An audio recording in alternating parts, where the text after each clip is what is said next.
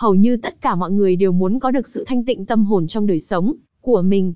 Ai cũng muốn có được hạnh phúc để quên đi những khó khăn, vất vả và những lo âu của họ. Và tận hưởng những giây phút an lạc, trong nội tâm và giải thoát khỏi những âu lo phiền muộn. Câu hỏi là làm thế nào để đem lại sự an lạc nội tâm nhiều hơn, trong đời sống hàng ngày của bạn, và quan trọng hơn nữa là làm thế nào để kinh nghiệm được điều đó, mỗi khi gặp khó khăn.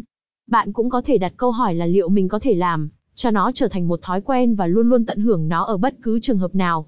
Trước tiên, bạn cần phải học cách để có được nhiều giây phút an lạc nội tâm, trong đời sống hàng ngày. Sau đó, bạn mới có thể nhận diện được những giây phút này mỗi khi gặp khó khăn rắc rối, đây là lúc cần thiết nhất cho sự vắng lặng và thanh bình của nội tâm. Cố gắng trở thành người khác. Ai cũng từng một lần trong đời ngưỡng mộ người khác, và mong muốn bản thân mình trở thành người ấy. Đó thực sự là một sai lầm không đáng có. Một người xinh đẹp, thông minh, thành đạt, ưu tú, hơn mình, nhưng có một sự thật là họ không phải mình và mình chẳng bao giờ là họ.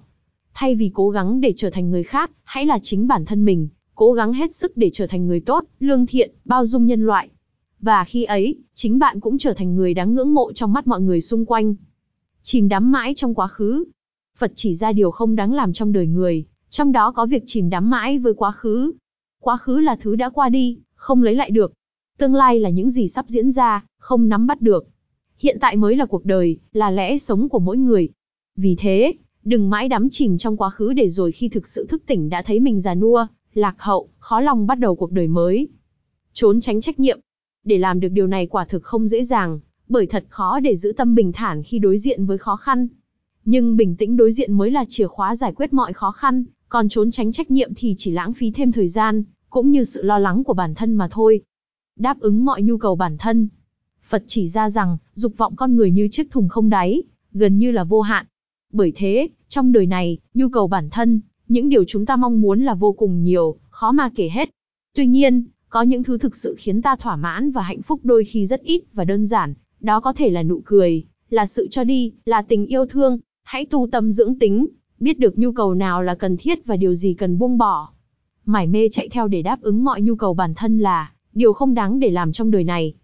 Tự lừa dối bản thân, huyễn hoặc hay lừa dối bản thân cũng là một.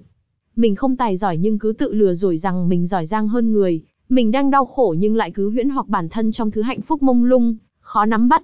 Tự lừa dối bản thân là điều không đáng làm trên đời này. Bởi khi ấy, bạn sẽ chẳng nhận ra khả năng và vị trí của mình ở đâu, không có hướng đi rõ ràng, luôn quẩn quanh trong những suy nghĩ tiêu cực. Vậy nên, nếu muốn gặp được cơ hội tốt, muốn được thành công và hạnh phúc, hãy bắt đầu từ việc chân thành đối đãi với chính mình. Có yêu bản thân thì mới yêu được mọi người xung quanh cũng chính vì lẽ đó.